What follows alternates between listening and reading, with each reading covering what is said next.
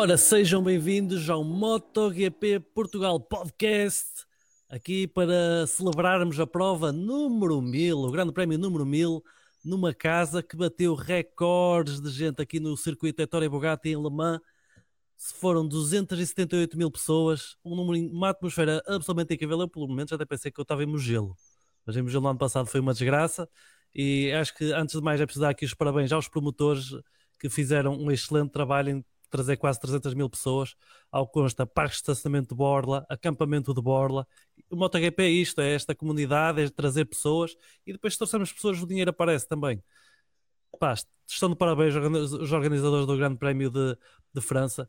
Uh, tivemos boas corridas, o público pagou o bilhete, não, for, não eram muito caros e pagou bem, recebeu, recebeu uh, de volta aquilo que pagou, porque tivemos de facto uh, um fim de semana incrível e vamos também ter um podcast incrível porque tenho aqui na companhia os meus colegas do podcast passado, o Thomas Cedo e o Ruben. Meus amigos, bem dispostos? Sempre a andar. Ah, tem que ser.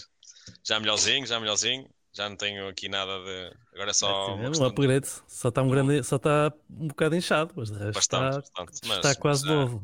Já está quase novo. Já podes ir a Mugello.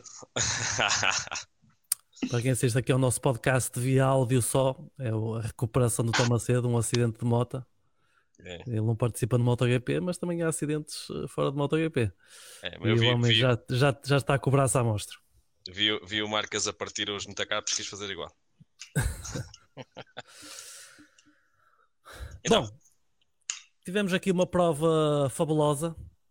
Marco Bezecchi a conseguir a sua segunda vitória Uh, tivemos uma sprint race, foi um bocadinho mais calminha, uh, se calhar mais calmo que até com o habitual, que um dos favoritos que eu sempre apontei como um dos favoritos para as sprint races, para as sprint races foi o Jorge Martin, que venceu, uh, o Brad Mir também ficou bem classificado, mas se calhar, Ruben, queres o que é que, tu, o que é que te apetece falar hoje primeiro? Uh, Tens alguma coisa aí na ponta da língua? Há tanta coisa para, para conversar. Uh, acho que se entrarmos por, já para o tema de penalizações, vamos ficar já por aqui. Ah, uh... que começamos já? Não, olha, eu tenho que jantar. pois é aqui. Este homem uh... é para lutar pelo campeonato, isto é para durar até ao fim, ou acham que isto é aquele, digamos, tesão do mijo do início do campeonato e depois vai desvanecer? Ou acham que ele vai estar mesmo lá até ao fim? Acho que, que o Bezek confesso que surpreendeu-me mais na Argentina do que em seco, já mostrou que é rápido em seco, surpreendeu-me mais na Argentina por ser em piso molhado, mostrou que já sabe vencer em qualquer piso. E de facto sim, está-se a mostrar cada vez mais um candidato ao título, vai sair Mugello e vai para casa, para, vai sair, peço desculpa, de Bamã para Mugello, em casa da Ducati, em casa de todos os italianos e dele próprio, apenas separado por um ponto com o Peco Banhaia, que está no mesmo barco. Mas o que é certo é que Bezeki talvez não seja uma surpresa assim estar neste patamar, mas sem dúvida alguma está a ser um grande fenómeno neste, esta temporada. E tu, Tó, o que é que achas deste duelo VR46?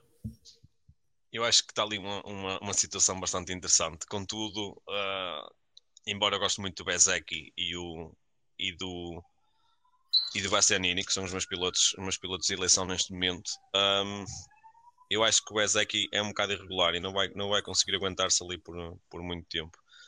Uh, mas também temos aquela situação que podemos abordar, que acho que é interessante. O andamento do Bezeki uh, começa a assustar as, as Ducati principal, vocês não acham? Da, da, da equipa principal tendo em conta aquela. Afinal de contas, se calhar é um bom problema de se ter, não? Isto fazer... Sim, sim, sim, sim, Ter, ter um escudeiro, outra Ducati é um problema de se ter. Agora, uh, não sei, vamos ver como é que esta. Temos de relembrar que o Ezeki não está a correr com a moto igual à do, à do Agneia. Assim, a, a, bem dizer, ele não está a correr, ele está a correr com a moto de 2022. Quando temos a Pramac e, e as Ducatis oficiais estão a correr com a moto de 2023, embora as duas equipas estejam a correr com especificações um pouco diferentes. Uh, o que acontece depois é que começa ali a chegar a segunda metade da época e as motas novas começam a ganhar aquela rodagem e come, as equipas começam a perceber melhor a moto nova e às vezes a, as motas satélite, que, é que neste momento estão muito otimizadas porque vêm já com as afinações e, e, com a experiência do ano passado, vamos ver se eles conseguem levar uh, esse andamento até ao fim. E também se o Bagnaia continua a fazer aqueles erros ou se ele próprio depois começa a fazer uma segunda metade, como fez no ano passado, começa a ganhar corridas a fio e a galgar. E o que é que tem a dizer da, das declarações que o PEC fez, conhecida já por toda a gente? Está com medo da chatavit? Eu, eu, normalmente sou mais simpatizante do Peco Bagnaia que se calhar a maioria das pessoas. Uh, mas é, umas declarações é, é assim, eu também acho que o pessoal está de certa forma descontextualiza um bocado, estás a já quase como se ele desse uma, uma, conferência de imprensa a dizer aquilo. Aquilo bem num seguimento, perguntar-lhe porque é que há tantos acidentes, e basicamente o, o, que está, o que ele está a explicar é que as motas, andam muitas motas juntas, muitos pilotos juntos, a própria satélites tem equipamento muito mais comparável com o de fábrica, que é verdade. Ao fim e ao cabo, o que ele está a dizer é verdade. Agora, uh, ele, como, especialmente como campeão do mundo, não devia dizer isso. E, e principalmente estando numa equipa de fábrica, parece que está a dizer. Uh, é aquela coisa que ele se calhar estava bem, estava bem a dizer no café com os amigos, assim, quase num ambiente privado, mas não, não dizer publicamente, embora aquilo não, parece, não tenha sido propriamente uma, uma, uma, uma situação de, de, conferência de imprensa ou algo assim do género, até porque ele estava a falar em italiano. Uh, pá, mas não deixa de ser assim, é quase é uma vergonha o campeão do mundo estar a dizer aquilo que queria ter menos pessoas a competir, mas o que ele diz acaba por ser verdade, né? Nos tempos do Valentino Rossi, do Casey Stoda e de muitos desses campeões, o equipamento de fábrica era bem melhor e, que andava nas satelas não tinha tanta possibilidade. Tínhamos aquela questão dos pneus dos overnight specials, que a Michelin cozinhava pneus de, de um dia para o outro, levavam numas carrinhas e, e, aqueles pilotos principais, digamos, tinham um pneu melhor do que o resto da concorrência. Mas é, é assim, ele não devia dizer aquilo porque eh, o que torna o MotoGP interessante neste momento é que qualquer pessoa pode ganhar. É precisamente aquilo que ele disse que era mau, é aquilo que é bom e é aquilo que nós estamos a adorar ver ver um Bezek e ver um Martin ali em satélites a conseguir lutar por vitórias é espetacular. Até a própria situação que ele referiu do Augusto Fernandes é como é que o Augusto Fernandes conseguir acabar em quarto, o rookie. Isso é que é espetacular. Isso, é que foi, isso foi um dos pontos altos deste Grande Prémio, por exemplo. Pá, eu acho, acho que... Foi, foi, foi eu, muito triste. Eu acho que uma das coisas que mais, que mais uh, deu motivação ao campeonato de 2020 foi ver uh, o, o, o Morbidelli com a, com a Petronas na altura, salvo foi em 2020, uh, se não me está a falhar a memória. Em 2020, andar ali taco a taco a, a lutar por um, por um campeonato. Pá, e, e, esta distinção entre motas de fábrica e motas satélite, se conseguirmos eliminar isto, torna o campeonato mais competitivo e torna as coisas muito mais apelativas para nós, espectadores, ao ver, ao assistir isto, porque tu sabes perfeitamente que uma moto de fábrica uh, é super competitiva, mas que as outras não vão ficar atrás. Por isso eu acho que ele teve, teve mal e foi um bocadinho um bocadinho triste na, na, na, na forma como, como abordou esta situação. Aliás, a própria Dorna, porque isto foi diretamente no site deles e tudo, e eu tenho a aplicação de telemóvel, eu recebi notificação e a notificação, o título da notificação assim de cabeça, porque não, não, não, não consigo procurar agora, mas o título era Banaia com declarações tipo uh, bombásticas, estás a ver? Uh, uhum. Só por aí já vemos que, que isto não, não, é uma coisa que não vai cair bem, não, seja agora seja daqui a 15 dias, vai-se falar disto. E o, o, próprio também assunto do, também do Augusto Fernandes, a não esquecer que ele fez um grande fim de semana e mostrou também mérito, foi o melhor fim de semana dele, não haja dúvida, teve a melhor qualificação de sempre, teve o melhor resultado de sempre, também já agora o, o melhor resultado de sempre da Gas Gas e MotoGP se é que podemos chamar gás-gás, é o que lá está. Uh, mas o Augusto Fernandes mostrou um grande ritmo sempre ao longo do fim de semana. Na, principalmente na, na corrida 2, na, na, corrida grande, que, querendo ou não, veio de décimo segundo. Houve muitas quedas, é verdade, foi um fator que ajudou, mas uh, mostrou um forte ritmo e gostei bastante da prestação do, do Augusto Fernandes. Uh, e não há muito mais a dizer. Mas pronto, mas o que é certo é que mais uma vez tivemos um pódio total do Ducati. Essa é que é essa. Para mim o Fernandes é uma surpresa enorme. Eu, eu, eu, pessoalmente não dava grande coisa por ele. Eu, eu, sempre disse que ele não ganhou o campeonato do mundo, o Augur é que o perdeu. Uh, achei que no ano passado era um campeonato com uma grelha que não estava assim tão competitiva quanto isso, porque estavam aqui a aparecer aqueles talentos novos, mas que não iriam lutar pelo campeonato. Uh, agora, uma surpresa enorme. Eu sei que a moto melhorou muito, não há dúvida, mas a verdade é que ele ficou à frente das outras KTMs todas, inclusive a do Binder, que não caiu, teve os seus problemas de início de corrida, mas não caiu. Ele estava realmente com um bom ritmo de corrida. Para mim, o, é, é, é a grande surpresa este ano. Eu sei que é o único rookie, não há outros rookies para surpreender, mas mesmo assim, acho que a nível absoluto ele é fabuloso. E deu, deu meio segundo ao Aleix, que ficou em quinto, e seis segundos ao, ao, ao Binder. Seis segundos, Você. A falar em Aleix Pagarou, o Rivola quer começar também a apertar com, com o Maverick Vinhales. E também na, na semana em que, antes do Grande Prémio de França, parece que Aves deixou no ar que vai sair no fim de 2024, que é o, o fim do seu contrato. Será que vai haver uma brecha aqui para o Miguel? Eu, eu, vi, eu vi uh, notícias sobre isso, inclusive uh, uma das notícias, salvo erro, de um jornal qualquer da Andorra, acho que é da Andorra, uh, onde, ele, onde ele está a residir, onde tem a residência dele, e acho que o que lhe está a levar a, a, a essa opção é, além de os problemas físicos Uh, físicos não, o acidente que, que, que, o irmão teve, que, que teve aqueles problemas todos, uh, como nós sabemos, foi aqui em Portimão. Uh, juntando a isso já a idade dele, que o Spargaros, salvo erro, está com 34 ou 35 anos, é o piloto, se não me engano, agora é o piloto mais velho do grid. tudo isto junto com, os, com o acidente do irmão e o facto de ele ter dois filhos. Ele disse que, hum, que começa a ver que existe coisas além de, de do, do desporto que, que, tem feito e que, e que hum, existe também hum, aquela parte em que neste momento ele vê que as coisas num 2, 3 segundos podem mudar radicalmente.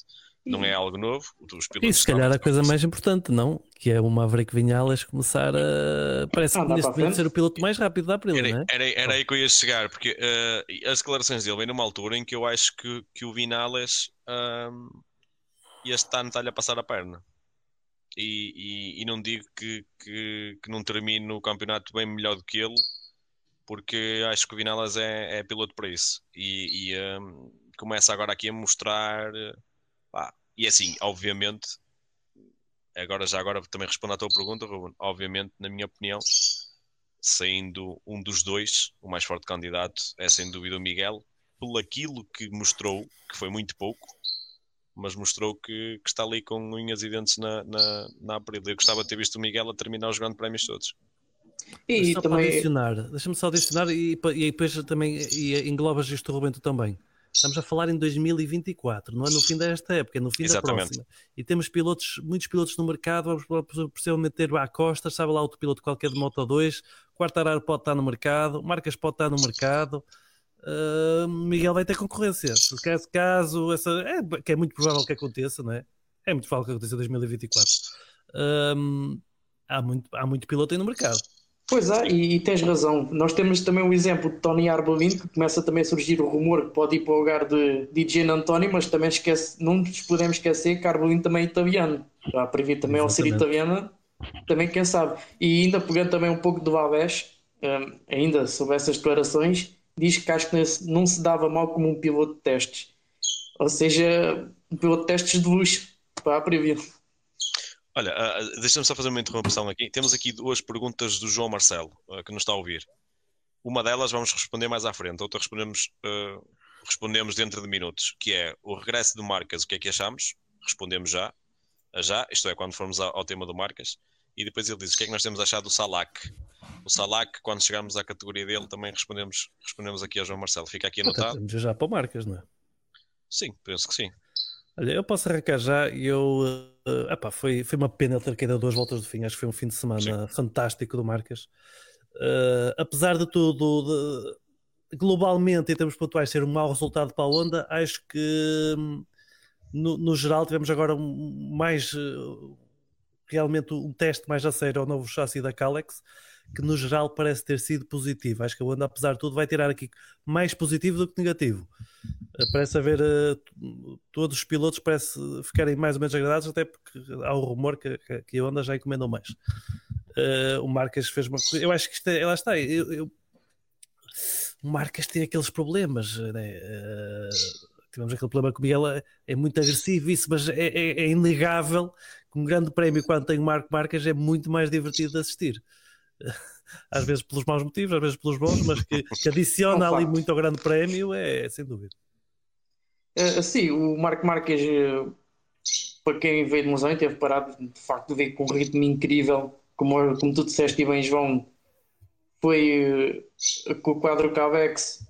Pronto, lá está, também não era surpresa nenhuma. Ia mostrar o melhor andamento e, e de facto a, a, dar a mão à palmatória. Mas Marco Marques teve um fim de semana incrível, não merecia a queda, no mínimo um pódio. mas lá está, Marco Marques consegue fazer, entre aspas, milagres naquela onda. Já João Mir vejo completamente apagado. Tem apenas 5 pontos e não esquecer que ele apenas só faltou a uma corrida e foi na corrida de domingo na Argentina, quando teve uma queda na sprint. E faltava qualquer coisa ao Mir. E também uh, só os pilotos oficiais onde é que tiveram o contacto ainda com esse quadro Cavex não sabemos o que é que a Alex Rins também possa vir fazer com esse quadro. Eu próprio estava um bocadinho chateado também ainda por não lhe darem essa oportunidade, mas acredito que o seu tempo virá. E a Honda, pronto, querendo ou não, passou mais um fim de semana negro. Há rumores que a Honda, além de, de comprar mais quadros que a Alex, também comprou, está a tentar uh, telefonar à Suzuki para arranjar um quadro para o Mir. É melhor, é melhor, é melhor. O rapaz de facto está um bocadinho perdido no, no, no campeonato e só tem apenas 5 pontos. E foi campeão do mundo, querendo ou não, mas eu podia ir bastante mais além. Sim, ele próprio diz que está completamente perdido, que não percebe a moto e que, e que ele até já disse que está, está com receio de ser um, um novo Jorge Lourenço. Jorge Lourenço na Honda, não é o Jorge Lourenço na Yamaha ou até na Ducati. Embora o Jorge Lourenço os primeiro, o primeiro ano e meio na Ducati foi mais ou menos a mesma coisa. Mas a mesma coisa, não tão mal, bem melhor. O Lourenço ainda, ainda conseguia andar lá à frente de vez em quando. Eu queria tocar aqui também num ponto interessante. Uh, nem queria tocar tanto na sprint race, mas mais na, na corrida de domingo. Uh, se chama Jack Miller. Começou com um grande arranque, acabou na gravilha, é verdade, mas começou a cair várias posições. Eu, quando caiu, já, já vinha, não sei que lugar concreto, sei que vinha com o Binder atrás, não, não me recordo já bem se era sexto ou sétimo mas uh, achas, acham que foi uma má escolha de pneus, soft à frente e atrás? Ah, eu acho que é. Há quantos anos já está o Milan no MotoGP? Ele sempre foi assim, começa forte e depois ou cai para trás porque fica sem pneus ou cai para a gravilha. Isto foi uma, isto foi uma corrida a Jack Miller, sem tirar nem pôr. Não, não, honestamente, não vejo grande análise uh, além disso, porque ele já era assim na Ducati, e, uh, até na Honda era um bocado assim no, pouco tempo que lá esteve. Não vejo, não vejo nada especial. Corrida a Jack Miller. É forte, arranca bem e tudo. Nota-se que é um piloto que tem velocidade, mas má gestão de pneus e, e cai muitas vezes. E, e foi isso. E, e por, por, outro lado, tó, tivemos o, o Binder a brilhar na sprint, mas depois na, na corrida não tanto que, com aquele erro que ele fez, que era uma penalização, realmente no regulamento diz que para além de se der lugar tinha que estar uh, um, um segundo atrás foi 900, 900 milésimas, mas também já vimos em outros casos pilotos que cometem o mesmo erro, devolvem a posição, mas ficam na cola na mesma e não são penalizados. O que é que achaste? Eu acho que o sistema de, de, de penalizações e de controle de, das penalizações no, na, pela Dorna está-se está a tornar ridículo. Uh, não há coerência, não há duas penalizações em duas situações idênticas, não há duas penalizações iguais. Um, isto, isto está a começar a, a, quebrar um bocadinho ali a essência do, do, daquilo que nós, que nós gostamos de ver. Pá, tirando isso, não há muito mais. Aliás, há muito mais por onde abordar, há muito mais por onde falar. Só que se nós vamos alongar o podcast por aqui, uh, estamos aqui até amanhã de manhã. E acho que é, que é uma situação que se está a tornar mesmo ridícula. Por isso, mais vale passar à frente. Não, não vale a pena estar a, a falar sobre a, sobre a penalização. Em relação ao Brad Binder, pá, há erros no início que se pagam caros e, e a meu ver ele cometeu alguns erros logo no início da corrida e depois não teve, não teve aquela pedalada porque, porque hum, acabou, pelo menos foi a análise que eu consegui tirar do, do, do, do Binder e, e uh, se vocês viram algo mais ou algo diferente também agradeço a vossa opinião. Mas o é... está bem, está a 13 pontos do campeonato. Sim, tá, tá, tá, tá, tá. Não, ah, mas tá. a questão foi, a questão foi, eu acho que ele cometeu alguns erros e depois tentou remediar os erros e acabou por uh, fazer uma má gestão da moto é a minha análise sobre, sobre o, o Brad Binder deste fim de semana. Mas mesmo assim, atenção, o, o, o João falou muito bem, está a 13 pontos e terminou em sexto lugar. Aquilo foi. O Brad Binder é o senhor sprint. E vi- vai ajudar ao longo deste ano. Ele não foi ele que um dos, um dos que sofreu com aquele dive bomb do Marques, que também gerou em penalização, ok? Não foi, um. Exatamente por ser demasiado ambicioso. Ou seja, ele chegou a estar em 18, até fez uma boa recuperação, razoável. Ele, se calhar, se não fosse esse, eu acho que se não fosse esse incidente, ele podia, podia possivelmente ter lutado pelo pódio. É a Olha, penalização por, mais eh, ridícula de sempre. Demasiado ambicioso. Por falar em Marques, Marques Marques, falou bem, desculpa lá, desculpa só. uh, Força, força. Ruben, o, Mar, o Marques até fez, eles re- reuniram, este, este fim de semana houve reunião com o Freddy Spencer por causa da- das penalizações e tal, e o Marques até disse uma coisa engraçada que foi uh, por mim, nenhuma das penalizações era penalização, tirando a minha em Portimão. viste? Sabes, sabes, sabes que, que, eh, nós até, até falámos isso hoje no grupo. Eh, eu eu estava, estava na fisioterapia e estava a ver o, o- o- vocês eh, na nossa conversa. E opá, desculpem lá, mas quem é que mandou isso para o grupo? Foste tu, não foste João? Acho que foi o Carlos. Acho que foi o Carlos. Foi o. Carlos. Foi o Carlos. E quando vi isso, eu estava lá a fazer fisioterapia e estava a dar um olho à, à conversa. Eu assim, isto nem parece do Marcas, mas o que é certo é que ele veio, e ele veio, veio deu- prestou estas declarações e, e foi a cena mais correta que eu ouvi fazer nos últimos tempos. Assim, nesse aspecto, o Ma- mas eu acho que o Marques nesse aspecto ele também fez sempre assim. Foi sempre, foi, ele sempre foi aquele piloto muito agressivo que nós muitas vezes criticámos, o excesso de agressividade, mas eu também nunca vi ninguém a- nunca vi ele a criticar ninguém por ser agressivo com ele. Nesse aspecto é uma pessoa que gosta de dar burros, mas não chora se os receber. Pronto, acho que nesse aspecto acho que o Marco até tem, até tem fair play. Ah, e pronto, e ainda agarrando no, no tema da Avex Marques, não vamos falar sobre essa penalização, porque, na minha opinião, é ridícula por um piloto ser ambicioso e isso nem sequer devia eh, entrar em discussão. Mas vocês não acham que o Alex Marques também está com um bocadinho de azar este ano? Não consegue mostrar realmente o que vale na Ducati? Eu acho que ele tem mostrado até boa velocidade. Eu acho que o, Mar- o- Alex Marques tem sido um bocado aquele Alex Marques que calhar conhecemos no Moto 3 e no Moto 2. Ele tem mostrado ali bons momentos de velocidade, tem sido inconsistente, que já era inconsistente, Ah, cai muitas vezes, que sempre caiu. Acho que tem sido um bocado ele próprio. Mas tem dado uma abada ao Jean António que nem é, nem é bonito. Temos, temos de ter em conta que ele é um rookie Ducati. Por isso eu até acho, pá, tem andado bem. Por acaso este fim de semana ele teve mediano a nível de andamento, mas nos outros fins de semana ele tem sido até bastante rápido, costuma estar ali no meio da- das VR46, às vezes ali a chatear para a Max. Tenho gostado, tenho gostado até da prestação dele, mas também não honestamente também não estou à espera que ele vá ali andar muito assim à frente. Mas para mim pareceu-me até aceitável. Este grande prémio um bocadinho o pior. Teve também o azar de apanhar o Marini e de lhe dar com a moto nas costas, que eu não sei como é que o Marini não saiu, não saiu dali com uma lesão na coluna. Teve azar ali, ele não tem culpa nenhuma, não é? É um infortúnio ele ter, senão até podia ter amealhado uns bons pontos. Ele está em que lugar?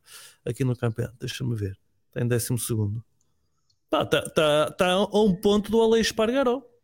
Numa, numa Aprilia oficial, não está mal. Sim, tá- até, até está muito bem. Ah, e agora aqui os meninos da Promac. Os meninos da portaram-se bem no fim de semana. Zarco, mais uma vez, segunda metade de corrida foi boa. Ah, quando está Jorge Martins lutava com Alex Marques, pensava que o, que o Zarco conseguia encostar, mas o que é certo é que o Zarco salvou o, o convento dos franceses, digamos assim. E por outro lado, Martins fez uma boa corrida e, e vou até, até ao segundo lugar, mas já Fábio Quartararo continua perdido. Tem- temos que ver que o, Zarco, neste momento, está, está em, eh, em quinto lugar no campeonato e está a 28 pontos, um pouco mais de uma vitória do, do Anaia. E, e, o, e o que eu acho mais interessante é que a Pramac, se calhar, deveria começar a estudar a telemetria da moto dele só no- nas últimas, na segunda parte da corrida, porque ele começa a lhe dar de uma forma alucinante. E eu, eu acredito que ele, com mais, com mais meia dúzia de voltas, ultrapassava o, o Martino. Uh, aqui para, juntar isso e uh, vi num, num site francês, mas acredito que isso nunca vai acontecer, pelo menos para já. Falar um assunto também se falou no ano passado, de ele ir para o pé do Álvaro Bautista na Ducati oficial na Superbike. Eu acho que isso não vai acontecer com o Zarco, porque o Zarco até é um piloto que anda sempre lá na frente, querendo ou não. O que é que acham? Epá, eu gostava, mas também estou como tu, não sei se vai acontecer. Ainda por cima o, Baza, o Bassani tem andado bem, eh, anda ali a pescar o olho àquele assento do Rinaldi. O Mas próprio. Petrucci também quer, quer, andava a mandar umas bicadas para, para ver se consegue alguma coisa. E pronto, e Fábio Quartararo. Quartararo é nono neste momento no campeonato. Está tá muito complicado para o Fábio. Isto. Eu sei que eles, eu, eu tô, ouço muito falar que eles não conseguem ultrapassar porque o estilo de condução da moto é diferente e estão sempre a ser bloqueados. Mas a verdade é que em qualificação não precisa de ultrapassar ninguém e a, a coisa continua a não andar. Ele, o Fábio sempre, sempre qualificou bem.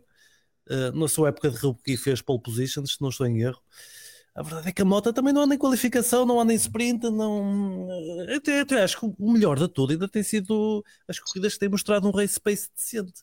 Mas Yamaha gostava, costumava qualificar bem melhor do que o que está a qualificar agora. Mesmo assim, eh, a Yamaha. O, o, o Quartararo terminou em sétimo, o, um, o Morbidelli em décimo, mas temos que ter em conta que terminaram 13 pilotos. Pois, Pois. Esses beneficiaram de muitas quedas, não? é? Ele acabava fora do top 10. Exatamente. É, é, isto, isto muito facilmente. Oito pilotos foram à gravilha. Facilmente. queda na sprint também. Uma, uma, vejamos, o Quartararo tem caído, era uma coisa que o Quartararo não fazia. O Quartararo, como uma rookie, acho que caiu uma vez ou uma coisa assim. O Quartararo não, era aquele piloto que não caía, era, aquele, era um metrónomo. Aliás, Cai. vamos aplicar isto de outra forma. Atrás do Franco Morbidelli ficou Danilo Petrucci, Lorenzo Savadori e Jonas Folger. E acho que, acho que está tudo dito. E eu não acho, uma pessoa está a falar um Quartararo, eu não acho que a culpa seja exatamente do Quartararo. Talvez o Quartararo, não sei até, talvez não sei até que ponto é que a moto tenha ido no- desenvolvido de forma errada. Eh, a verdade é que, é que o Carl, o Carl Crutchlow, que pilotou a moto durante estes anos, diz que a moto está muito diferente, está muito mais agressiva e nota-se que né? e, agora são os dois pilotos. Era só, era só o Morbidelli que não conseguia andar, agora já conseguem os dois. O motor está mais potente. Eh, a Yamaha falou este fim de semana que ainda, ainda tem uma, ainda, ainda, ainda vão ter uma, parece que ainda estão a desenvolver ainda mais um motor novo. Há rumores que é uma V4, mas isso é garantidinho que não é, porque se a Yamaha tivesse uma V4 já sabia, um V4 para usar a- neste curto médio prazo já sabia ao tempo que eles precisam para aí dois ou três anos para desenvolver o motor até ele passar para a competição. Eh, mas aquilo não parece só motor, porque temos estas pistas. A, a Le Mans não é uma pista de motor. Eh, tivemos, tem- oh, já tivemos outras pistas que não é pista de motor e a verdade é que a Yamaha não funcionou. E, e também se, for, se formos só ver aqui, desculpa, Tó, uh, se repararmos, se repararmos, não é um facto mesmo, uh, as motas japonesas estão a passar por uma dificuldade tremenda. A Honda não acabou um piloto, Morbidelli e Quartararo acabaram de acabar porque vai estar com várias quedas e na própria qualificação em Q2 estava completamente dominado por italianas e só Marco Marques era a única japonesa que lá estava. Uh, os papéis inverteram-se, é o que se pode dizer, se calhar, não sei. É uma Não, situação olha, complexa. deixa-me só corrigir uma coisa. Terminou uma onda. O Nakagami fez no lugar. Pá, E fez nono, lugar. Nono lugar. nono Acabaram lugar, é 13. certo. Com as suas acabou a palavras, sprint pá, em acabaram décimo. 13.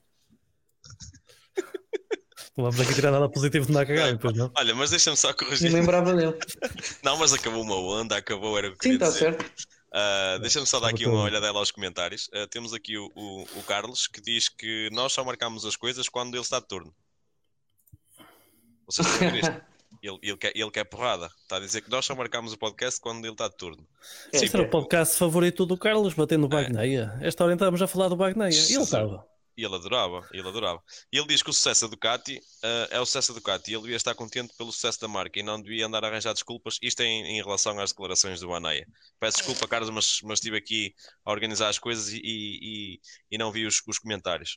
E ele disse: se pegares na questão da KTM, eles comemoraram as vitórias da Tech 3 como se fossem de fábrica, todas, com toda a equipa da fábrica nas boxes da Tech 3. Exatamente, e eu acho que na Gas Gas, se um dia acontecer, voltam a fazer o mesmo.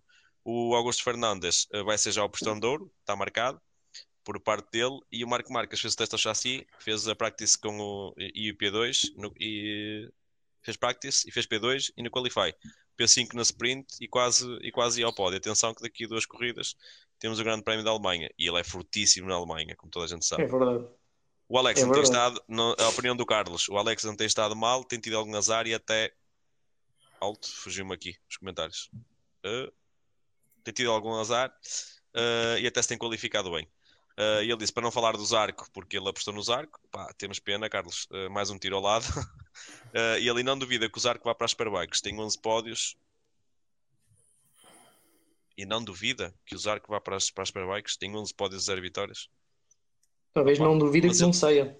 Sim, mas eu acho que eu acho que ele eu acho que ele vai andar por lá, eu acho que ele ainda vai andar por lá por cima no, no, no, MotoGP. E temos aqui um comentário do Bruno Matias que diz: não querendo ser negativo, a Yamaha vai ser a marca com menos pontos este ano, infelizmente. Opá, eh, acredito que possa estar a lutar por isso. Ou, ou, ou o começa a dar muito, ou então acredito nisso. E para responder, para atualizar os comentários, peço desculpa pessoal, mas eu estava mesmo distraído com isto. O, pessoal- o- o problema da Yamaha, diz o Carlos Serafim, é que tem um gap muito grande para as Ducatis. E o Fábio Quartararo tem que andar sempre no limite e depois a coisa corre mal. Um bocadinho por aí. Eles também estão a ser teimosos. E estou estou a ser da opinião do João. E eles se estivessem a desenvolver outro tipo de motor, também já se sabia, mas estão a deixar ir. Estão a deixar as coisas andar muito. É verdade. Olha, antes de, de sairmos de MotoGP e recuando um bocadinho mais atrás no tempo, nos testes em Jerez, o que é que vocês acham? Acho que foi o Jonas Folger que andou a testar um pouco, não sei se o piloto testou ou não, do rádio no MotoGP, género de Fórmula 1.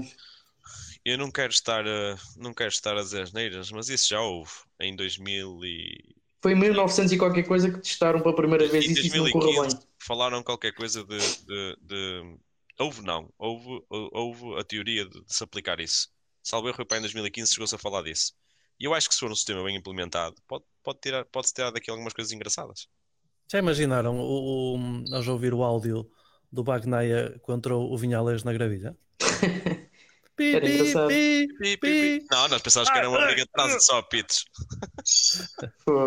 Era um bocadinho engraçado, mas acho que, não sei, é, é um bocadinho estranho, ou será para nós espectadores também temos algo mais.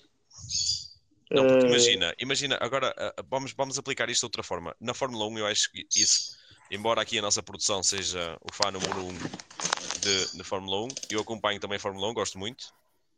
Ahm, e eu adoro ver as comunicações. E, é das, e às vezes até no- dou por mim no YouTube, ou mesmo na página de Instagram deles, oficial, a ver comunicações e aquilo, um gajo parte-se a rir com aquilo. Dá para conhecer outro tipo, outra faceta dos pilotos que nós acabamos por não conhecer, porque também vês ali quando as coisas correm bem, quando correm mal, o temperamento deles, começas a conhecê-los um bocadinho melhor. Mas imagina numa situação que tu não tens na Fórmula 1. Tu, na, na situação que tens é na Fórmula 1 há um embate, o carro sai fora, o piloto sai fora de pista e está tudo bem, os outros a perguntar e o piloto a dizer, a comunicar, ok, estou bem, estou bem, estou bem, essas coisas. Agora imagina um piloto dar um tombo de mota, o que é que tu poderias ouvir? Dependendo da forma como vai ser a comunicação feita. Aí fica em off. E acho que é melhor ficar em off. Mas eh, se, se repararmos numa coisa, uma, uma coisa, se tivéssemos rádio já no MotoGP de forma oficial, uma coisa acontecia. O Alves Pagarou, em Catalunha no ano passado, certamente que saberia que não, não era ao fim da corrida. Um dos É, é exemplos. Estás a passar. e, Eu só tenho medo é que, é, que, é, que, é que se perca um bocado essa, o ser o piloto a gerir a corrida, que se, que que se torne uma corrida tática. é isso. É isso. Que, que não seja o piloto a tomar conta da tática e a gerir tudo. É o único medo que eu tenho, mas de resto acho interessante. Então, vamos para a Moto 2? Vamos. Moto 2 Então está bom. foi Tony Arbolino a vencer com autoridade, mas antes de Tony Arbolino a vencer, tivemos um Sam. Só para responder ao Bruno, ele disse: sendo o número 1, um, foram declarações estranhas, isto em relação ao Banaia. E o público não gosta disso. Sem dúvida. Acho que é mal a toda a gente. Desculpa, Ruben. Agora vamos prosseguir para a Moto 2. Sendo número 1 um ou número 30. Agora sendo número 1 um é ainda pior. Sim. É verdade. Uh, Moto 2, Tony Arbolino venceu uh, com alguma autoridade, mas antes de Tony Arbolino vencer, tivemos um Sam Lovis a mostrar boa velocidade uh, e um bocadinho injusto, que acabou mesmo por cair, acho que na segunda volta, mas tivemos um acidente assustador que felizmente ficou, ficaram todos bem entre o Arenas, Canete e Manu Gonçalves, mas uh, se calhar o, o, ponto alto vai para a queda do Acosta, mas acho que o que é que vocês acham? O campeonato vai ser mesmo entre Arbolino e a Acosta? Sim, sim, acho que isso eu gostava muito o Alonso Lopes fosse lá, que é um dos meus favoritos, mas acho que isso, que isso é óbvio. Isto. E esta queda não decide nada, ele está a 25 pontos. 25 pontos. Uma corrida. Ah, é o Arbolino também ter uma queda e, e pronto, eu acho, eu acho que o Pedro, o Pedro Acosta tem se calhar um, degrau, um pequeno degrauzinho mais de velocidade e, e, é, e, agora é isto que ele tem que mostrar, não é? É a fibra de campeão do mundo que ele tem que mostrar. Isto aqui, isto não é, isto para ele não é nada. Tá? Se, se, é para ser o fenómeno que ele é suposto ser, estamos no início do campeonato, 25 pontos não é nada, isto está tudo, tudo em aberto. É, mas acho, acho interessante também o Pedro Acosta. Isto não vai ser um passeio domingo. Ele é um bocadinho, ele é um bocadinho mais agressivo que o Arbolino. Eu acho que isso é o ponto de vantagem que ele vai ter. E se tiverem que disputar ali fortemente os, os pontos, vai ser, vai ser essa o, o grande, o grande, a grande vantagem do, do, do Acosta. É que, é que basicamente agora estão naquela fase, ora ganhas tu, ora ganho eu. Uh, Arbolino talvez vá com alguma vantagem para Mugello, é a casa dele, não é? E são ambos dois pilotos que também querem mostrar serviço para o ano aparentemente querem estar ambos em MotoGP. Uh, mas tivemos aqui uma surpresa: foi o Filipe Salates, segundo pódio da carreira, e qualquer dia pode soar uma vitória. O que é que acham da evolução do Salates, tal como o nosso membro perguntou? Então, respondendo, respondendo aí ao Bruno, uh, acho que foi o Bruno, o Bruno, Não, não foi o Bruno, foi o, o João Marcelo e eu acho que o, o Salah está aqui e está a arrebentar com uma, com, com, com uma vitória. A, a, evolução dele tem sido notória. O, o ritmo dele, opá, tem sido. Ele, neste momento ele está a 39 pontos do, do, do, do, do líder do campeonato. Está em quarto lugar. Está a cimentar ali a posição dele. E eu, eu acho que ele que está para arrebentar para pouco. Não digo até esta época, mas se calhar para a próxima época temos ali um piloto. Um, a lutar seriamente pelo, pelo, por pódios e vitórias. E o, que é curioso, desculpa, é que Sabates uh, teve mesmo para ficar de fora do campeonato do mundo. Quase não conseguiu apoio para ficar. A Grazina, todos nós sabemos, é uma equipa que funciona muito à base de patrocínios particulares, digamos assim. E Sabates foi mesmo por muito pouco que ficou de fora de, de, de Moto 2. Teve um ano rookie que não foi mal, teve um pódio, mas não se revelou, como é óbvio a diferença de uma Moto 3 para uma Moto 2 é claramente grande. Uh, há aqui outro ponto: os últimos cheques a vencer no, no Campeonato do Mundo foi Karel Abram em 2010, no primeiro ano de Moto 2, e ainda antes do, do Karel Abram tivemos Lucas Pedzek a vencer em Philip Eisen, ainda na categoria de 125. Uh, e, e, por outro lado, parece que tivemos aqui também o Celestino Vietti a aparecer um pouco, embora 4 uh, em quarto, mas um pouco longe dos líderes. Mas para mim foi um do, do, dos homens do, do fim de semana com aquele save incrível. O que é que vocês acharam? Aquilo vai correr o mundo. Já está. Já está. É, do, é do save mais bonito. A dada altura parecia que ele estava a derrapar com a frente e com a traseira ao mesmo tempo. As carnagens ficaram completamente riscadas de lado. Aquele Mas é o ponto forte do fim de semana. E eu achei piada ao meu pai. O meu pai estava a ver a prova e, e, eu, por acaso, nesse, nesse, momento, estava aqui de um lado para o outro em casa. E o meu pai começa: Ei, ei, ei, onde é este gajo armado em marcas? Onde é este. e ele: ele é este gajo armado? Eu vim a correr ver, e assim, depois vi, vi pela repetição e diz ele: uh, Viste este gajo? Pareceu marcas a fazer saves. E eu realmente, opá, aquilo não. Foi, foi, foi um save incrível. Foi incrível, foi mesmo incrível. É pena ele não dar save nas classificações, mas pronto. Uh, porque eu acho que ele tem qualidade, eu acho que o Vietti tem velocidade e devia estar a lutar por este campeonato. Devia ser só o Arbolino e o Pedro Acosta. Uh, isto eu digo o Arbolino, porque às vezes uma pessoa falando no Pedro Acosta parece que estamos a falar que o campeonato é o, é, é, do, é o Pedro Acosta que os tem a perder. E eu acho que estamos a tirar, se calhar, às vezes, não, não estamos a tirar, que eu sei que vocês sabem o valor que tem o Arbolino, mas às vezes fala-se muito o campeonato gira à, à, volta da Costa. Acho que o pessoal é tem que, temos que ver que o, que o Arbolino é aquela canhota que arde lento demora, começa, começa ali, vai devagar a evoluir, é um bocado também como o Luca Marini tem, tem o seu tempo para aprender e, e, vão devagar, mas quando a coisa começa a arder, começam a andar. E acho que o Arbolino agora está a ficar naquele prime e não é só o Acosta que está a perder, é o Arbolino que está a, a ganhar também. E também, tocando aqui em Vietti, Vietti está ligado à Academia da VR46, é um piloto da Academia VR46. Ro, uh, Rossi, concretamente, entre aspas, precisa também de alguém que esteja também capaz de dar o salto uh, para a MotoGP mas já por outro lado, em Moto 3, neste momento, acho que não temos nenhum piloto ligado à academia. Rossi, Rossi, vai estar falando o nome de Rossi, porque é o principal da, daquela equipa.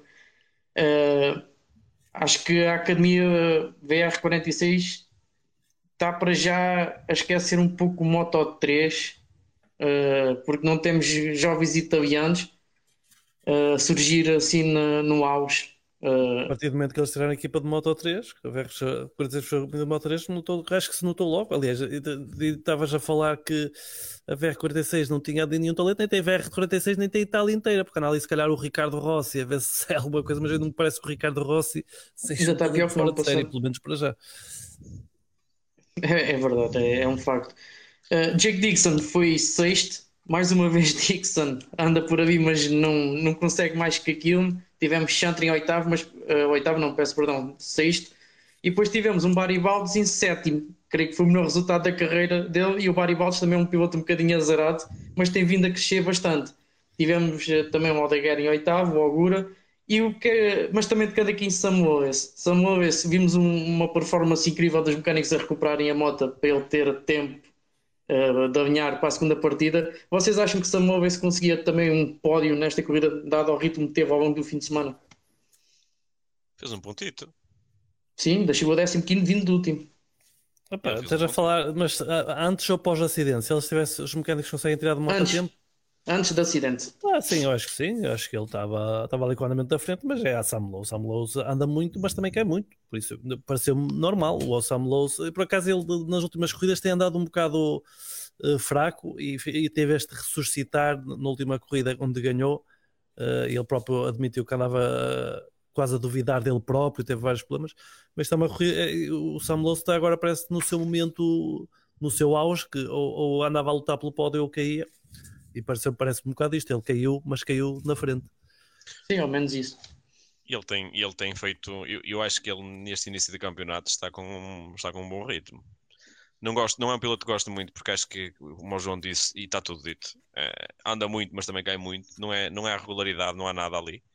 Mas, mas, e acho que o tempo dele, honestamente, posso estar a ser um bocadinho agressivo, mas é, o tempo dele já passou. Acho que já é um bocadinho tarde para se revelar o que, é que quer, o que quer que seja mas, mas, que ele, mas que ele está a fazer um bom arranque está. Sim, o Samoa é um piloto, uh, todos nós sabemos, é capaz do 880, é um piloto rápido. Eu acho que ele ainda conseguiria fazer alguma coisa, talvez na Superbike, talvez. Seja um piloto que se encaixaria lá. É aquele, é aquele piloto ideal, está no, está no momento certo para ir para, para tentar. Até, até, até nas Super Sport, até se calhar começar Sim. ali pelas Super Sport. Ele foi campeão do mundo, Super ele, Sport. Eh, ele namora ou é casado ou whatever com a filha do, do patrão da equipa, por isso ele está. Para ele, a partir dele só deve sair quando quiser, praticamente. Pois é. Mas o que é pena é que, dentro daquele voto todo incrível de pilotos, a Marco VDS é uma das equipas que sobressai mais e, e onde acho que era qualquer piloto que estava de, de estar. E um jovem talento, se calhar, para lá também não, não era nada desmerecido. É. Mas já vou deixá-lo. Ele, ele, ele, este ano está a mostrar, uh, apesar de tu ter caído, ele está a mostrar velocidade, por isso eu, eu acho que ele ainda, tem, ainda pode mostrar o seu valor. Eu não, eu não sou daquelas que só por ser velho deve ir embora. Não, uma, eh, para mim, o MotoGP é para os pilotos mais rápidos. Se ele tivesse 50 anos e for mais rápido que um de 20, eu quero ah. 50 anos, é que para mim é que merece estar lá. Uh, é, é, verdade. Pronto, esperemos que sim. Vamos avançar então até Moto 3. Uh, Daniel Algarve fez uma corrida incrível, foi de FIA pavio apesar de estar em luta direta no grupo, mas virou todas as voltas, ninguém o ultrapassou. Basicamente, quase ninguém o chateou. Uh, o Algarve mostrou uma corrida a campeão do mundo. Eu fiquei, eu fiquei com um amargozinho de boca porque eu gostava, eu, eu gostei de, do, do ataque do, do Sasaki. O Sasaki teve, e eu estava esperançoso até que ele fosse conseguir, conseguir a vitória, mas o Algarve estava fortíssimo o João Mazzi, o João Mazzi ainda, andou, andou, ainda andou para ali a atacar, a, a, querer, a querer brincar um bocadinho. O Hortola fez um corridaço. Um, isto, isto para falar assim um bocadinho no geral da, daquele, daqueles que para mim mais espremeram a corrida. Opa, mas temos que dar mérito ao, ao legado. Agarrou aquilo e não foi aquela aquele típica corrida de Moto 3 entre troca de, de, de lugares constantes, não, mas, mas foi foi, foi uma prova bastante interessante e, e o Algado está sem dúvida de parabéns.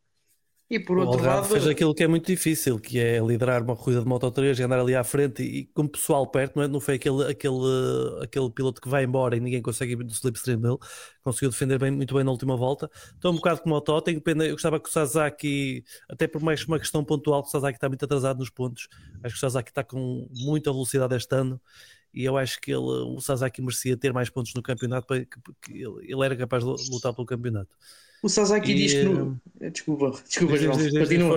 Não, estava a dizer que o Sasaki no fim da corrida disse que tinha eh, ritmo para forçar mais, porque ele tinha ritmo se calhar até para redar o que redou na qualificação, o que ele fez a pole, mas não arriscou mais porque as quedas que ele teve ultimamente lhe vieram à cabeça, mas pronto, serviu para lhe ganhar um pouco mais confiança. Ele estava um bocadinho afetado por causa disso.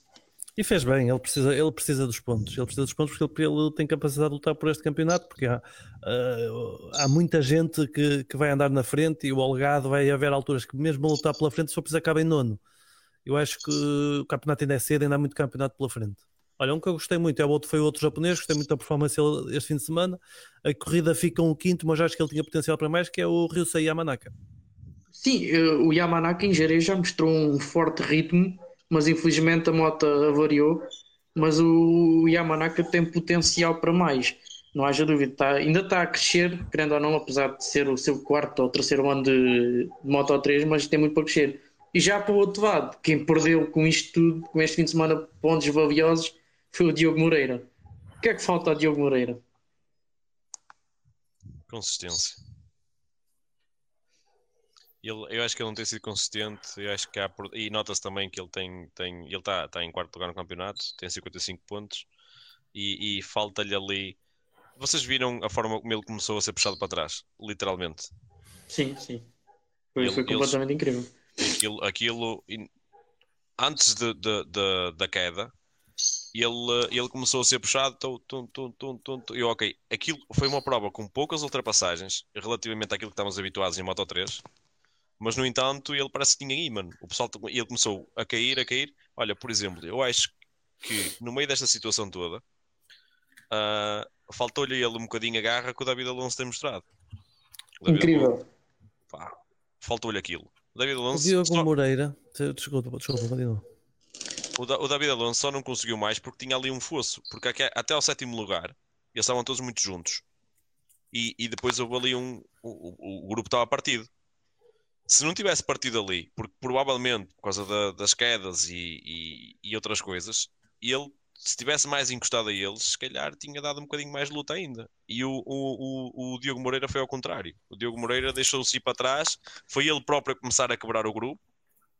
E eh, pá, não percebi. Eu, eu esperava muito mais dele, honestamente. Muito mais. E a própria, a própria queda do Diogo Moreira foi um bocadinho estranha. Eh, já ia em aceleração, completamente levantado eh, na moto, levantar a moto de curva, e foi um bocadinho estranha essa queda do, do Diogo.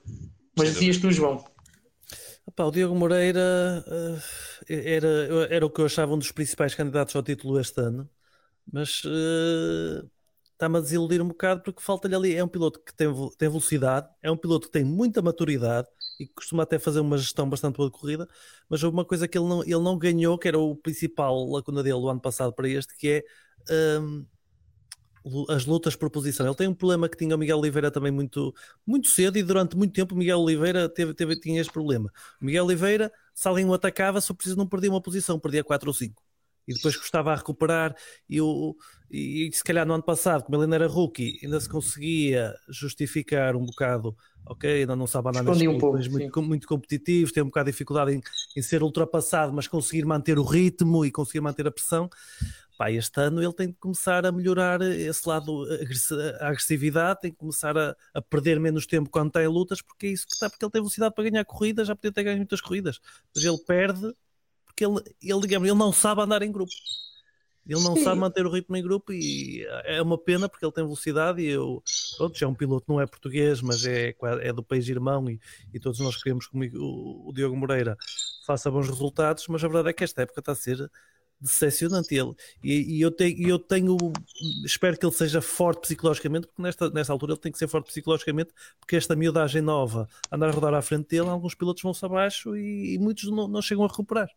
Concordo e o, o, o, Diogo Moreira fez uma pré-época extremamente intensiva, ele tem, tinha um problema que no ano passado todos nós vimos, creio que nesse ponto até melhorou um pouco, que, que tinha que trabalhar melhor a segunda metade de corridas eu redou horas a fio com pneus desgastados em treinos particulares dele para, para, pronto, para conseguir dar a volta a essa situação. Meio que conseguiu, mas o que é certo é que, como o João diz, nas lutas diretas não, não consegue sobressair. Mas para já estamos aqui com uma luta interessante a 4 quatro no campeonato, ainda estamos muito, muito, muito cedo entre o Algarve, Ortola e Mazi e também o Diogo Moreira e o único, o que me está aqui a surpreender mais destes quatro neste momento, queria também aqui adicionar o Sasaki, mas está um pouco mais tarde, mais atrasado, está em sexto, creio que vai recuperar.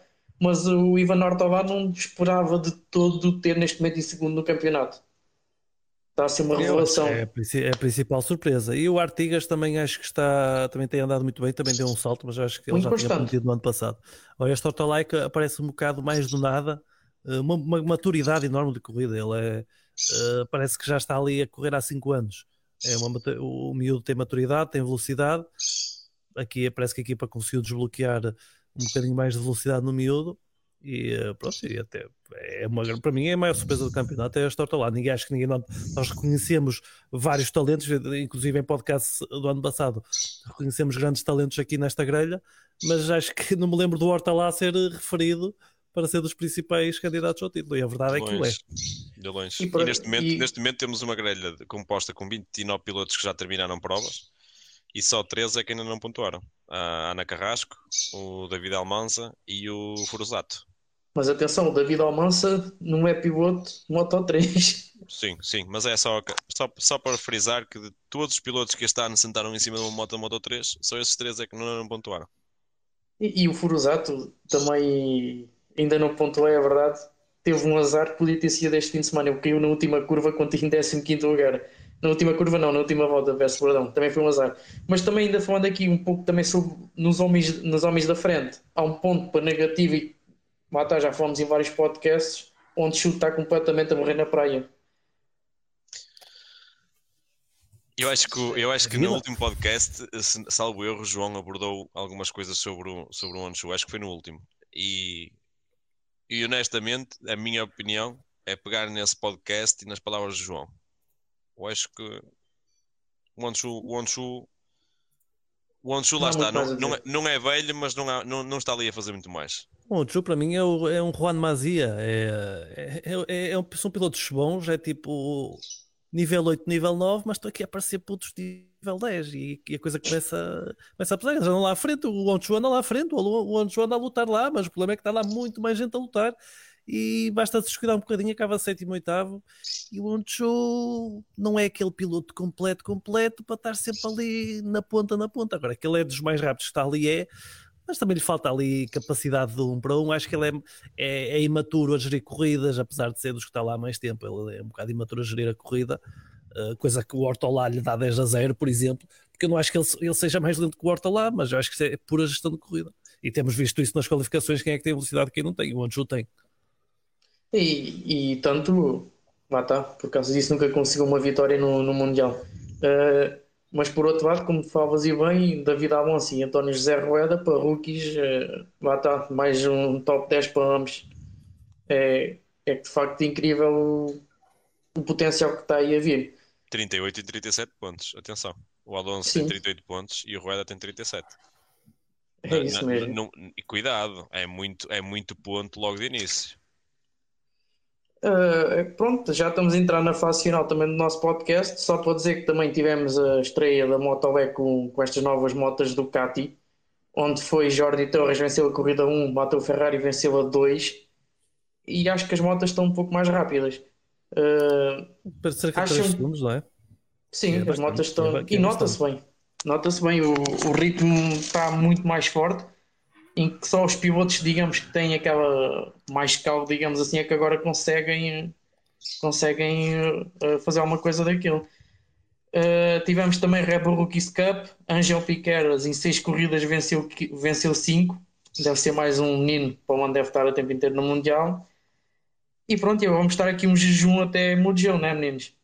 E tivemos as Superbikes com o nosso Ivo Lopes lá. É verdade, verdade. Fez um fim de semana até bastante aceitável ali à frente de alguns pilotos uh, principais. Primeiro no Olha, sábado e terceiro no domingo.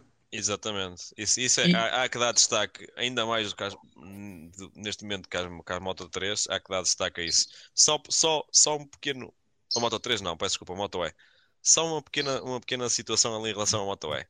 Tivemos um regresso lá do, de um piloto muito amado, Tito Rabat. Verdade.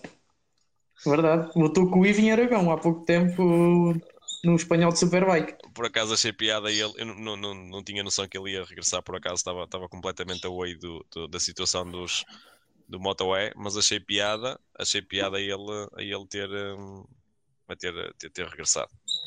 E também falando no, no, campeonato espanhol de Superbike, não esquecer que a próxima ronda do campeonato de Superbike eh, espanhol de Superbike, quem tiver a oportunidade, vai ser no Estoril, ir apoiar o nosso Ivo. Pai, Por falar em Superbikes, não esquecer, não esquecer, não. Uh, parece que andam aí a a falar que o Bautista vai ter um wildcard. É verdade. E um teste. Um wildcard no MotoGP, ok? De regresso ao MotoGP. Era curioso. Era curioso. Em Valência, ele anda, ele, ele Valência era porreiro para ele. Tem, era curioso. Sim, por, acaso gostava, por acaso gostava muito que isso acontecesse. E nestes dias falei aqui em casa. Pá, não, nunca foi um piloto que me cativou muito em MotoGP. Vamos lá ver. E também mais naqueles pilotos que já se tem falado, ele próprio tem levantado a possibilidade uh, aquilo de, de, se retirar. Sim. Embora que renovou mais um ano. Uh... Pois lá, mas se calhar é mesmo isso, é só mais um ano, não é? Dá para essa Força. Deixa, deixa ver, vou correr mais um ano, depois vou ver se quero continuar. Também já tenho uns anitos, já tenho oh, estes bonuzinhos da Ducati, deve ter tido estas corridas todas que ele ganha, já deve ter encher bónus uh, ali à fartazada, que a Ducati não, é das equipas que têm salários baixos, mas tem bónus, bónus muito altos. O Bautista tem 38, já vai fazer 39 este ano. Já nem é um menino novo. Já não Ou é então é ele a fazer aquele, está a fazer aquele joguinho. É só mais um ano, que é para, que é para a Ducati meter mais uma notinha. É, pá, anda com mais um ano, anda com mais. E, e, e eles têm que subir a parada, porque é isto parece, parece que é quase campeonatos automáticos, de qual forma que ele está. E é houve, situações, houve situações na, na, quando andou para o Campeonato do Mundo que eu, que eu gostei. Opa, uh, mas nunca foi. Tinha ali. Tinha, era um piloto. Aparecia para mim, em certas corridas, ele aparecia. Exatamente. Era um piloto que eu gostava de ver em determinados circuitos. Acho que era. Acho que era um bocadinho por aí. Houve uma corrida eu... que ele apareceu em Philip Island, que andou ali a rodar muito tempo em segundo lugar a fazer uma corrida de substituição numa Ducati oficial. E ele andou, sim, sim, era o que ia dizer. a diferença, porque ele, andou, ele andava numa Ducati de terceira linha durante Dá muito tempo e deram-lhe a Ducati oficial, eh, deram-lhe a Ducati oficial e ele, ele fez um salto enorme de performance. Em que ano foi isso, Ruben? Já fez, já foi muito Não sei se foi em 2000 e... Não quero dizer o erro. 17 eu já estava em, na Superbike, não é já? Por acaso não, não sei, não quero estar aqui a dizer as neiras, mas... Superbike já foi em 2019. Não, e, ele, ele correu, e ele correu até 2018 em MotoGP. Pois aqui. Então é capaz de ter sido 17 ou 18 mesmo. Acho que se calhar foi mesmo em 18 a substituir 18. Eh, Depois em 19 é que entrou para, para, para as Superbikes e para, para a Ducati. Depois andou dois anos pela Honda. Foi aqui, 2018, acabou em quarto lugar. E a substituir quem? E foi na Áustria. Uh, Lourenço, terá sido? Lourenço? É, é capaz, sim. E foi sim, o Vicioso não foi. É isso. Naquelas alturas que o Lourenço se lesionou, estava, estava sempre, pronto, lesionou-se e depois andava aí sempre, sempre tramado. Deve ter sido isso. Então vamos às nossas apostas, não é? Vamos sim, senhora. Vamos, apostas ou, ou primeiro os, os, os, prémios? Os prémios, os prémios, sim, é verdade. É verdade. Uh, quem começa? Uh, pois posso, posso começar, começar eu. Então... lá, grande Lá, lá. Oh, oh, oh. Então queria entregar o meu pistão de ouro. Vai ser ao Daniel Algado, porque colocando as palavras do João, não é fácil gerir uma corrida de Moto 3 da maneira em que eu geriu, sempre na liderança Gostava de pôr uh, a prata no Marco Bezecchi, fez uma corrida uh, incrível, Vence, já venceu tanto no molhado como, como no, no seco e poderá ser um caso sério agora para o Mugello. E queria pôr o meu, o meu pistão de bronze precisamente no Sabates, porque está, está a dar um grande salto de performance e não há muito a dizer. Uh, só espero que ele, um dia, que ele este ano ainda vence uma corrida. Uh, então, o meu bado de data vai para o Freddy Spencer. Não há muito mais a dizer.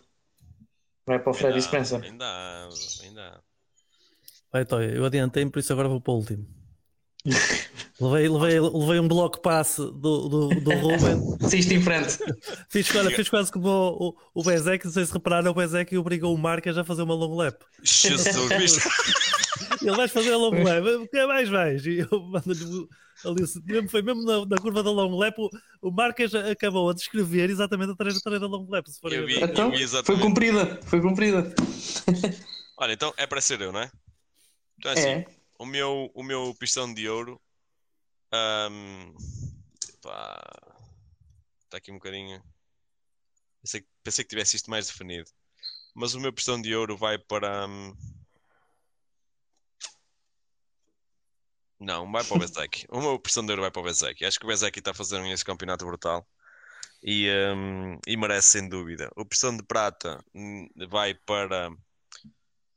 Eu vou repartir isto o Prestão de Prata e eu vou dividir por dois pilotos que acho que merecem. Vai para o Augusto Fernandes, fez um corridaço. Fez um corridaço mesmo. E vou, e vou atribuí-lo também ao, ao Salac. Eu ia atribuir ao Arbelino, uh, mas acho que vai, vai, vai, não, vai, eh, vai para o Salac. Vai para o Salac. Ao Arbelino não, peço desculpa, ia atribuí-lo ao, ah, ao Algado, mas, mas vai, vai para o Salac. Um, e uh, falta-me o bronze, não é? Pronto, o bronze está atribuído, vai para, vai para o Algado. Acho que é, que é acho que é, que é melhor, o, melhor, o melhor equilíbrio. Em relação ao, um, ao meu balde de ao meu balde de, de, de lata, lá pá, eu vou ser, eu vou ser sincero, eu não vou tirar aqui partido por um nem por outro, mas o meu balde de lata vai para o, para o, para o Vinales e para o Baneia. Principalmente, principalmente pela, pela forma como, como eles abordaram a situação do, daquele incidente de corrida. Acho que foi muito mal. São duas pessoas, dois profissionais, duas estrelas mundiais. Com experiência com muita experiência, com calo nisto, com milhares e milhares de espectadores lá que foi quebrado recordes e milhares e milhares de espectadores pela televisão e ficam muito mal aqueles empurrões, aqueles, aquelas tentativas de, de, de sacudir moscas. Opa, acho que, acho que foi muito feio e uh, por isso o meu balde de lata vai para lá. Mas também posso repartir o balde de lata neste momento com o Imola, que não vai haver grande, não vai haver grande prémio de Fórmula 1 e lá eles estão a precisar de baldes para tirar tanta água. então, agora, foi, agora foi para brincar. Agora foi para brincar. Um, mas sim, olha, a produção também diz que o balde, o balde vai para Imola, eles precisam lá. Mas, mas vai ser assim. E acho que eles e aqui, antes do, do João dar os prémios dele, também queríamos uh, deixar aqui uh, quem a bandeira amarela irá apostar para este fim de semana na corrida de jet ski. Os nossos amigos da bandeira Olha, amarela. Já agora, antes, antes de, de, João, eu sei que nós agora também temos de ter em conta, pessoal, quem nos estiver a assistir, o João está noutro país, as coisas têm que ser um bocadinho mais aceleradas, uh, se calhar, uh, porque às vezes também dá-lhe jeito de comer horas. Tranquilo, mas, tranquilo. mas vou dizer uma coisa: temos aqui o José Rambo, uh, Rambolas Ramboia que pergunta: acham que o Miguel vai estar pronto para correr em Misano? Uh, não sei.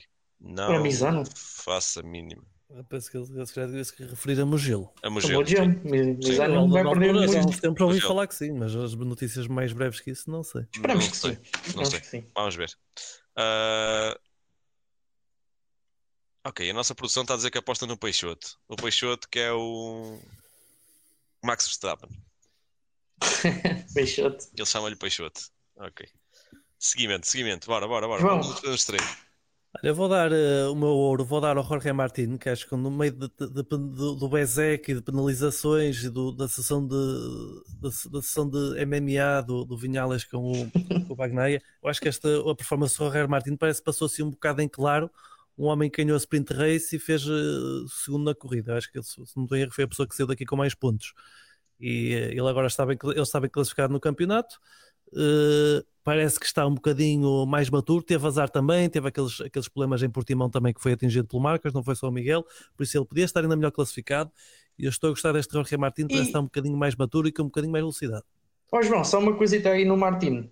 Reparaste que o Martino cometeu um erro no início de corrida em que perdeu várias posições. Não teve nada a ver com o problema do Avex Marcas lá atrás, Uhum. cometeu a ter. Achas que eu consegui ir buscar o Bezek? Pá, eu acho que não, acho que o Bezek estava, estava na zona dele, estava na mundo. zona Bezek e não, não, não acho que seja esse o estilo do Martin. O estilo do Martin é aquele fim de semana que ele está a dar, chega à qualificação, dá meio segundo a toda a gente e sai na frente e limpa tudo. É um acho que é esse o estilo, o estilo Martin. Eu acho que eu às vezes até acho que se, se o Bezek tivesse mais alcançável, o Martin co- com a ganância se calhar deitava a moto ao chão.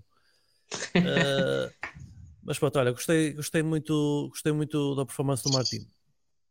Por isso é, o pistão de ouro vai para ele. O meu pistão de prata vai para o Tony Arbolino, por aquilo que falamos. Uma pessoa fala às vezes parece que o campeonato anda muito à, à beira do Acosta, mas o Arbolino está ali. Eh, Quer o Acosta caia ou não, o Arbolino está ali, é o campeonato e ele está na frente bastante isolado e é por mérito dele. Sacou aqui, sacou aqui mais uma boa corrida, mais uma vitória e eh, para mim o Arbolino está muito, muito, muito forte.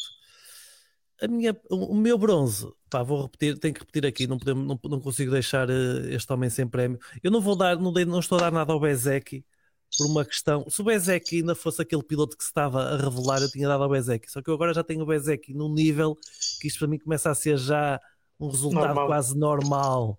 Por isso já, já nem me surpreendeu este, este, este resultado do Bezek, se bem que ele merecia, mer- mer- mer- está todo merecido o prémio.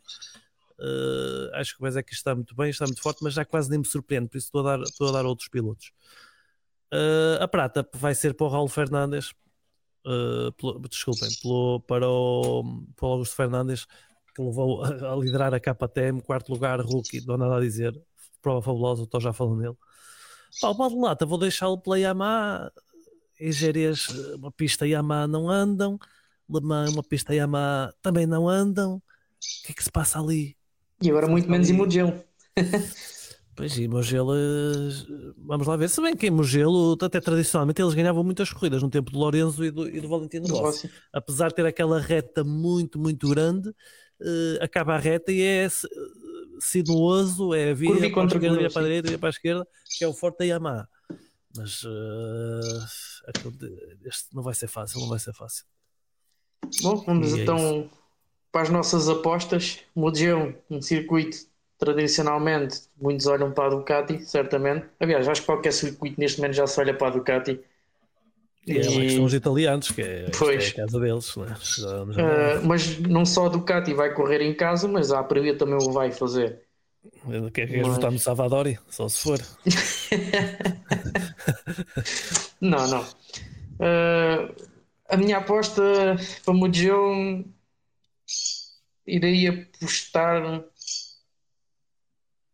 Vai, vou apostar no, no Peco para Mugello, porque pronto, ele tem tido al- algumas quedas já. Pronto, é- esta agora para mim foi uma situação de corrida. Pronto, e É tem todo. votar no Peco. É difícil, que ele é. Sim, não estou a ver outro. Talvez o. Bezegui. Eu acho que isto vai ser, eh, vai ser renhido, mas eu para não ser igual, vou apostar no Bezek. Pois. Também não quero apostar igual. Eu acho que é, eu acho que é o, eu, eu acho que é o Bagnaia, mas eu vou apostar no Brad Binder. Olha. Mas para a sprint ou para a corrida é- grande? Ah, pá, eu acho que apostamos e depois aquilo saca-se os pontos consoante sai. Olha, Uma que eu pode no primeiro, pontos e vale um.